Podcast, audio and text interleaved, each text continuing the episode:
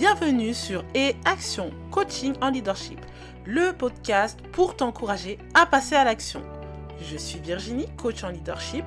J'aide les entrepreneurs et les porteurs de projets à clarifier et à communiquer sur leurs projets et à développer leur leadership. J'aime apprendre. Tout est pour moi une bonne occasion. Une série, un livre, une discussion, un documentaire, une expérience, bref, tout quoi. Tu as un projet ou une entreprise mais tu ne sais pas par où commencer? Tu es bloqué dans le développement du projet, tu ne comprends pas pourquoi. C'est avec joie que je te partagerai des clés sur le leadership au travers de petites histoires dans mes podcasts. À très vite Nous sommes en 2014. Un jeune entrepreneur ambitieux, Justin Kahn, voulait vendre un projet innovant, Twitch, une plateforme de streaming en direct. Si tu veux en savoir plus sur Twitch, je t'invite à écouter mon micro-podcast numéro 3, Comment trouver la bonne idée. Après avoir renoncé à son accord de 1 milliard de dollars avec Google, Justin Kahn et son équipe cherchaient d'autres acquéreurs. Ils ont donc employé des négociateurs experts pour susciter l'intérêt auprès d'acheteurs. À la Silicon Valley, lorsqu'une grande entreprise discute de son acquisition avec une autre entreprise plus petite mais importante, la nouvelle se répand rapidement. Quand une grande entreprise veut un accord, parfois ses concurrentes le veulent aussi, juste pour empêcher l'aboutissement des démarches qui sont en cours. Un jour, Mark Zuckerberg, PDG de Facebook, a appelé Emmett Shear, le cofondateur de Twitch, pour lui dire qu'il voulait y investir 50 millions de dollars. Puis, une autre grosse entreprise est venue toquer à leur porte pour une acquisition. C'était Yahoo. Yahoo a longtemps négocié et leur a proposé une offre de 1,5 milliard de dollars, ce qui était plus avantageux que ce qu'avait offert Google. Justin Kahn et son équipe étaient comme sidérés. Ils ont tout de suite accepté et ont convenu d'une clôture rapide dans les deux semaines qui suivent. La veille de la conclusion de l'accord, Emmett Shear et l'équipe de direction sont allés chez Marissa Meyer, la PDG de Yahoo à cette période, pour discuter de certains détails. Ils se sont rendus compte que Marissa Meyer avait une vision pour Twitch qui s'étendait bien au-delà du gaming. Elle voulait y inclure des univers divers et variés comme la mode et la musique.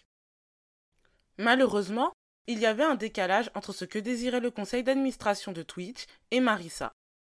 Ils avaient le sentiment que le phénomène du gaming sur Twitch prenait de l'ampleur et qu'ils devaient continuer dans cette direction. Le lendemain, Yahoo a changé d'avis. En une soirée, les 1,5 milliard de dollars ont disparu. Donc, si tu as bien suivi l'histoire, Justin Kahn et son équipe sont passés de 0 à 1 milliard de dollars, puis de 0 à 1,5 milliard de dollars pour finalement repasser à 0. L'équipe était vraiment à l'affût. Cela faisait presque 6 mois qu'ils négociaient des accords. Ils étaient totalement épuisés, voire en burn-out. Un des négociateurs experts de Twitch a relancé un autre acheteur, Amazon. Puis ils ont convenu d'un accord de 1,2 milliard de dollars. Justin Khan et Metchir et le conseil d'administration de Twitch se sont réunis pour en discuter. Ils étaient prêts à signer l'accord quand soudain, Amazon les a appelés pour les informer qu'ils avaient changé d'avis. Amazon a lancé un ultimatum à Twitch. L'offre est passée à 970 millions de dollars, soit 50 millions de dollars de moins. C'était à prendre ou à laisser. Justin Khan et son équipe ont accepté le deal. Certes, c'est moins d'un milliard de dollars, mais pas trop non plus. C'était un soulagement pour l'équipe Twitch.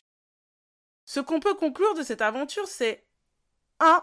qu'il ne faut pas perdre de vue la vision de ton projet. C'est vrai que cela peut te coûter cher, mais la vision est importante car c'est elle qui détermine la pertinence de ce que tu fais. Tu ne pourras pas offrir un service ou un produit qui ne te ressemble pas. Et 2. Il faut avoir une idée plus ou moins précise de la valeur de ce que tu produis. Tu n'es peut-être pas le créateur d'une plateforme de streaming, mais tu peux évaluer ton service ou ton produit. Tu peux observer la concurrence, mesurer ton investissement financier, intellectuel, etc. Et surtout réaliser le potentiel de ce que tu offres. Si tu sais ce que tu vaux, alors les autres le seront aussi. Si l'épisode t'a plu, n'hésite pas à le partager à tes proches ou sur les réseaux sociaux. J'ai hâte de te retrouver au prochain épisode. À très vite